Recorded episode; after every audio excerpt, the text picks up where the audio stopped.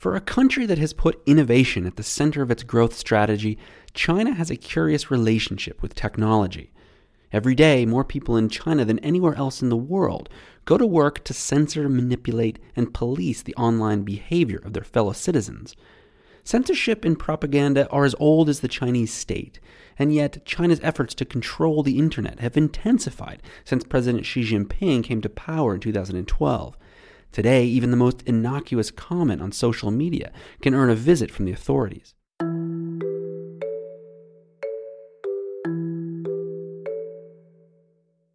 But as my guest today points out, not even the Great Firewall is impenetrable.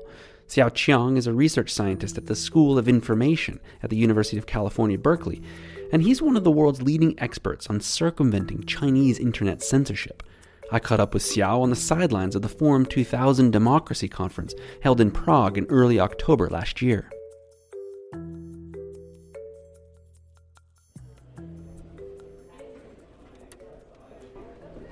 I'm Zach, I'm the producer. Greg is here. Are you okay with doing something a little bit unconventional? Yeah. Um, you'll sit on this side. Those are your headphones. All right. So I'll, I'll speaking towards this. This is you. Yeah. right into the mic. I have done some interviews in my life before, but this is far more a a creative setting than some of the others. It, it, it makes me happy. I would like a good. I think I can do a better interview than the other settings. So uh, let's get right to it. There's there's some noise behind us, but we'll try to drown it out as we focus on the uh, incredibly important and uh, at times uh, frustrating uh, reality that is the Chinese censorship and surveillance model. So, uh, you've been following the development of China's so called Great Firewall for many, many years now. And you know, when it began in the late '90s, the, the focus, as far as I could tell, was largely on blocking Western or or, or websites that were deemed, uh, you know, not in line with with Communist Party policy. Today, the, the Great Firewall is so much more than that. So let's start, if we could, with an overview of digital censorship uh, and surveillance in China today. What is the firewall, and and uh, how does it work? Sure. Uh, Great Firewall, of course, is a, is a nickname that uh, uh, people gave to uh, the China censorship mechanism uh, since the internet age. Uh, it also has a specific target uh, of, of, this word, which is a there is a actual uh, not precisely it's not a firewall, but it's a filtering system that on the uh, national gateways of the internet in the Chinese border, uh, internet border, or cyber border, uh, that are actively fu- monitoring and filtering the uh, traffic, internet traffic from China to outside of the world and vice versa. So, in the broader sense, we use this word China's Great Firewall to describe the entire set of the system, systematic, institutional, and uh, uh, logistical effort, computing effort that China control the internet, uh, censorship, propaganda, surveillance, etc. Particularly censorship and surveillance. Mm. But in the narrow sense, we can also refer to that specific uh, software and hardware uh, and, and the human system that uh, filtering the traffic between China and the rest of the world. I mean, does it extend to people as well? Uh, you know, the, the, the idea that um, I think most people have is that we're talking about technology only, but you've written about the 50 Cent Army and millions of people that are uh, actively seeking to engage with and change narratives online. So, do you lump that into your definition of, of this kind of idea of a, of a great firewall, or is that going a, a bit uh, in a different direction? Well, let's talk about generally the censorship and the surveillance of the Chinese totalitarian state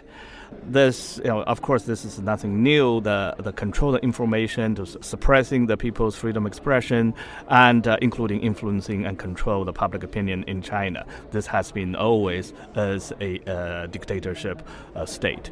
But since the uh, digital technology, uh, particularly internet, being introduced in China since middle 90s, uh, there is certainly a rising new hope from civil society that now people has a new space can speak out much more freely uh, than before, and then they have this fantastic new technology can coordinate their actions and giving them the unprecedented opportunity to speak up.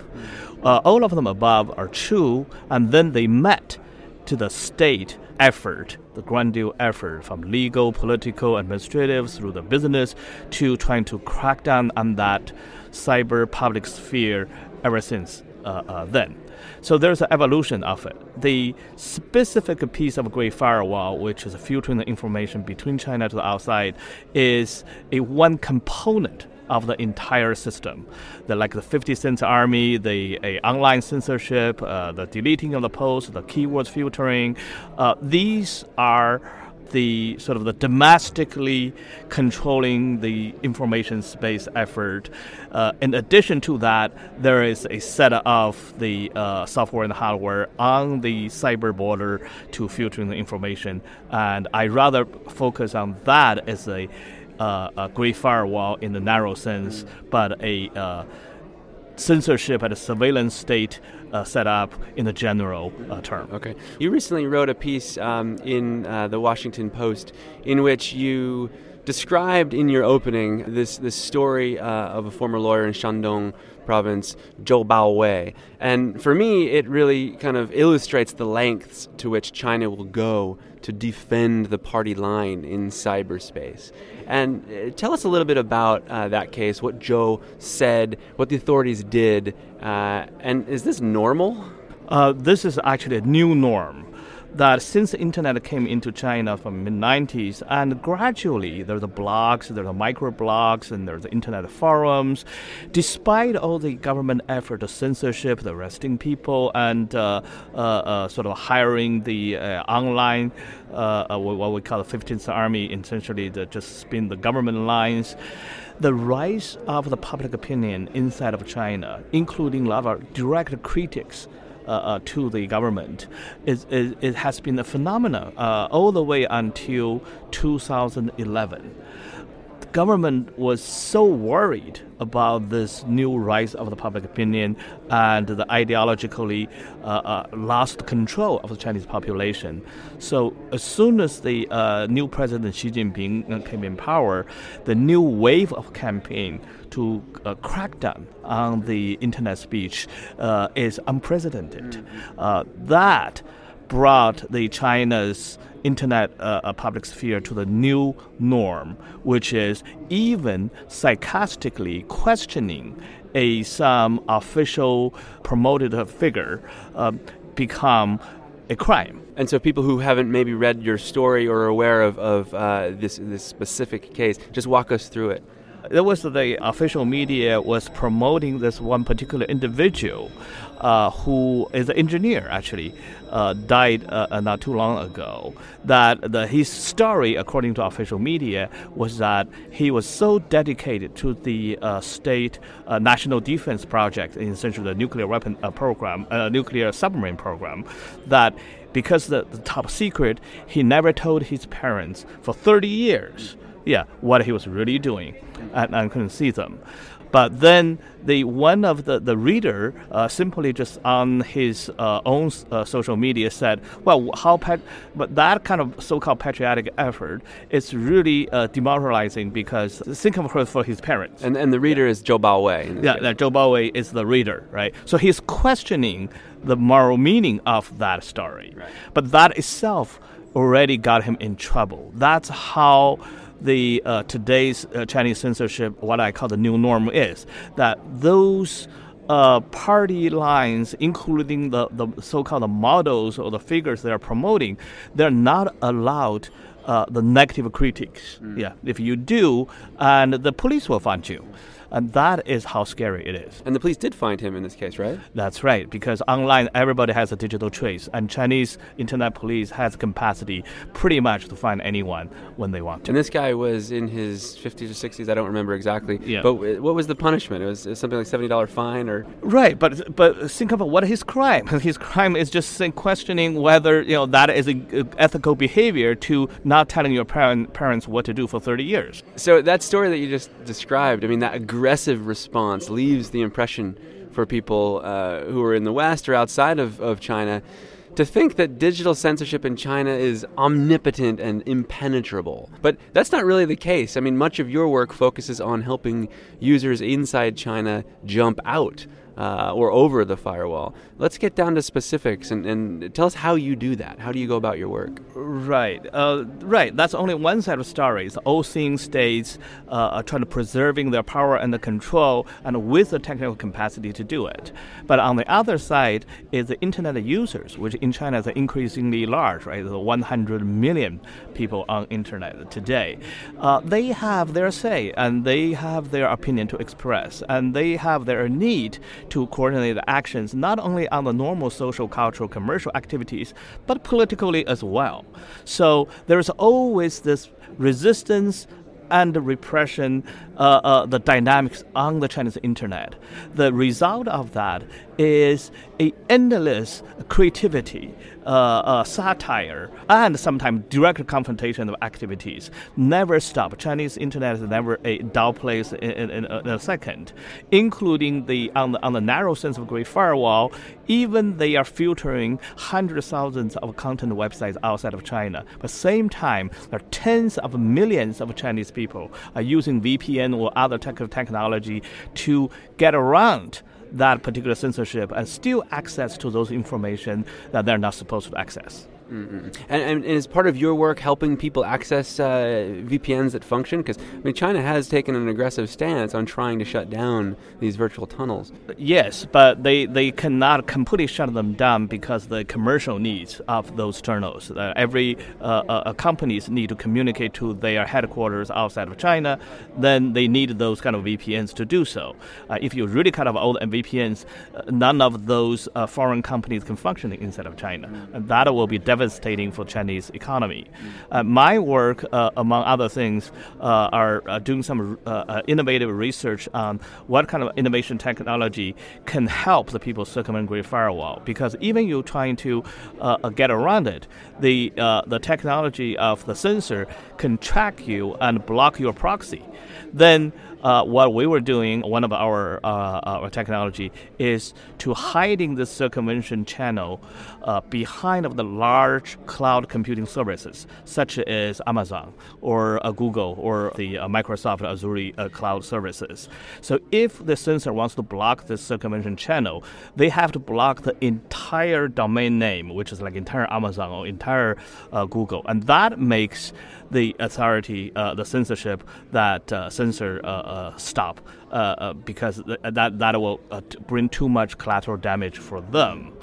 This technology has been working uh, in the last five years until Google and Amazon now announced that they are no more supporting such use of their services. Mm. Uh, so now the circumventors have to find other ways to get around Great mm. Firewall. But the Chinese uh, innovation state has a, a, tradition of creating its own, uh, you know, versions of things. I mean, Weibo, Re- WeChat are alternatives to Western social media products. So, does the does the Chinese state really need this Western technology? Well, Chinese state doesn't really need it. I mean, it's needed in the sense of those many of those technologies started from Silicon Valley and the West, including internet itself. But China quickly adopted, and those technologies are easy to be sort of copycatted inside of China.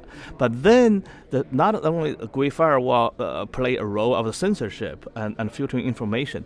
It's also play a role on, on uh, the commercial sort of protectionism that uh, making those uh, user-generated content type of co- a, company such as Facebook and Google, uh, Twitter, uh, impossible to compete with the local Chinese companies. Uh, they had their market because they get the trust from the government. They got the lesson to occupy the entire Chinese gov- uh, market, and this is a very large market. It's, a matter of fact, it's the largest internet market in the world. Therefore, those Chinese companies are growing in that protection censorship space. Not only they helping the state to censor and to uh, uh, do the surveillance job, but it's also commercially they're very successful. Technically, they're becoming more and more dynamic and innovative. And the Chinese technology, especially today with so much user data, and without the privacy protection, uh, then those companies are ahead of the uh, Western companies such as Google or Amazon in terms of on the side of the uh, big data and artificial intelligence, face recognition and voice recognition, uh, those technologies. So the new sort of field is that within the Great Firewall, there is a very dynamic China's internet industry, very innovative, but same time uh, very repressive because they are the component of the state repressive and surveillance machine. You know, one uh, today, one one recent uh, scholar suggested that where China is moving to is government governance by algorithm, and the idea that uh, you know artificial intelligence can not only surveil and monitor, but can also influence and push people's attitudes into a certain different uh, to a certain direction. This idea of the social credit system, um, which I want you to talk about, seems beyond Orwellian. This is not only about knowing what people are doing and thinking, but influencing behaviors before people actually even make them. I think there's a Tom Cruise movie uh, that's uh, along a similar lines. This is no longer science fiction. No, it's a reality in China, and China is well on its way to such a, a level of the control uh, uh, of the society. Uh, we were talking about the online sort of resistance behavior, the people's uh, uh, internet uh, users' creativity, and also the evolution of the technology. as, as I said at the beginning, we all see internet giving everybody voices and empowering the ordinary p- users and giving people capacity to coordinate the collective action. So all these are the hope to top a authoritarian regime, a dictatorship. But the with the technology develop, we see the other side is winning because at the, at the age of uh, Internet of Things, uh, cloud computing, uh, big data, and artificial intelligence, what happens is the big corporation, including the a, state, such as uh, particularly like a, a, dictator state like China, that will gain so much power through this technology, over the individual users. And the power uh, you mentioned that that it's not only just uh, know everything but shape people's behavior. The responsiveness of those algorithms and the preciseness of predicting their future behavior are all sort of encompassing in today's China society. Uh, there are 800 million people using uh, mobile phones, smartphones in China as soon as you're on the mobile phone using Chinese uh, uh, chatting program called WeChat and using WeChat Pay and using their geolocations, then your digital trace is entirely in the company's hand and in, in, in the Chinese state hand. And they can use this to influence your behavior uh, in every sense and can predict in highly precise ways uh, cr- crowd behaviors. Uh, that's on top of that uh, facial recognition uh, uh, technology, the com- surveillance cameras all over the Chinese city and now going to the average Chinese village within the next decade. Those and the algorithm behind of those large data set those things is happening other states too, uh, countries too. But China, that without privacy, uh, without the the, uh, the law protect uh, the limit of a state capacity, and every those large companies work for the state on those aspects, making China is particularly not only capable of control, but because of those data, those algorithms are particularly accurate, and those technology are superior. Then the same type of technology, artificial intelligence in Western countries is simply because you don't have so much user data to train your algorithm. I want to ask you about the complicity of Western companies. You've said that if Google in particular um, goes back into China uh, and reverses a decision from 2010 to not block search results. In other words, uh, allows uh, China um, the tools to block certain pieces of content uh, and especially news content. You said that this would have, to have a quote direct impact on press freedom around the world. I wonder if you could explain that. Why around the world? Well, first of all, since Google is such a powerful company, it has the ripple effect. But let me go back to the Google's early decisions into into China and then pull out of China. At the time, internet was playing a uh, sort of more positive role to uh, uh, the expanding the information space and, and, and the internet users' uh, uh capacity to express themselves, to access information.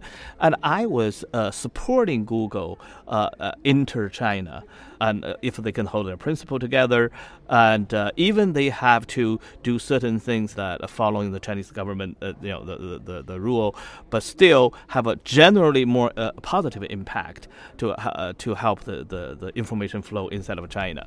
But ten years later, situation is very different. Now this old capacity of controlling data and keep all the user data is inside of China. This is called cyber uh, sovereignty law that in China uh, uh, established makes the, any company, including Google, if they go to China, they are only the component of that.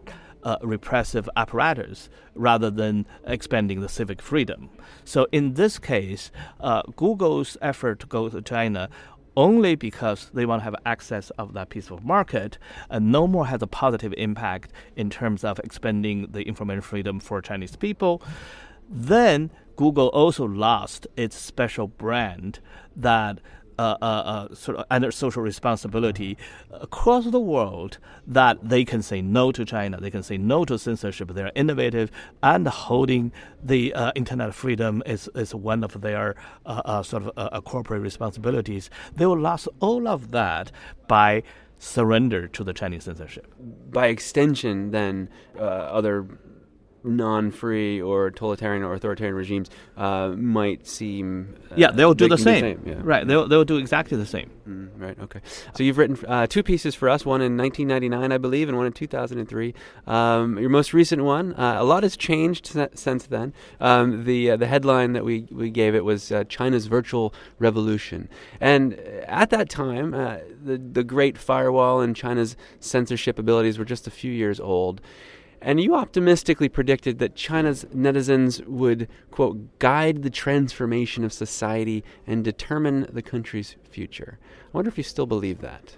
Well, uh, in the long term, I still believe that. But uh, in the immediate concern, I actually see the opposite side uh, uh, is true, which is that the state has gained so much more power uh, in the new generation of technology, meaning the uh, cloud computing, artificial intelligence, and big data, that China's on its way to build a first digital totalitarian state instead of simply being uh, uh, uh overthrown uh, uh, uh, because of the internet capacity for the freedom of expression and citizens' capability to act.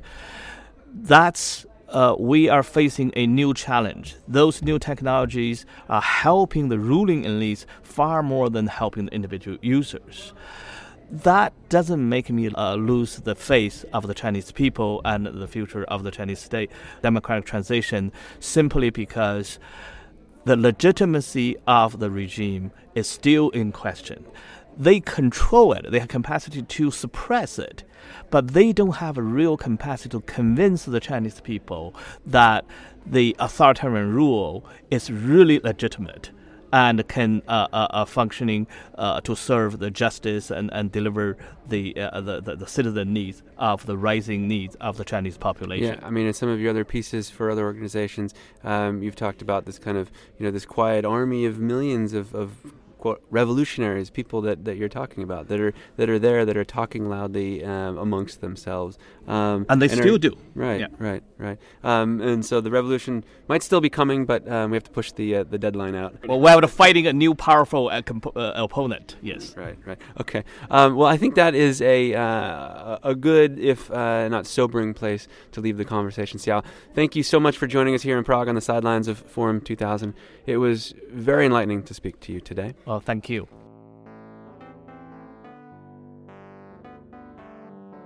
That was Xiao Qiang, a research scientist at the School of Information at the University of California, Berkeley, and director of the school's Counter Power Lab.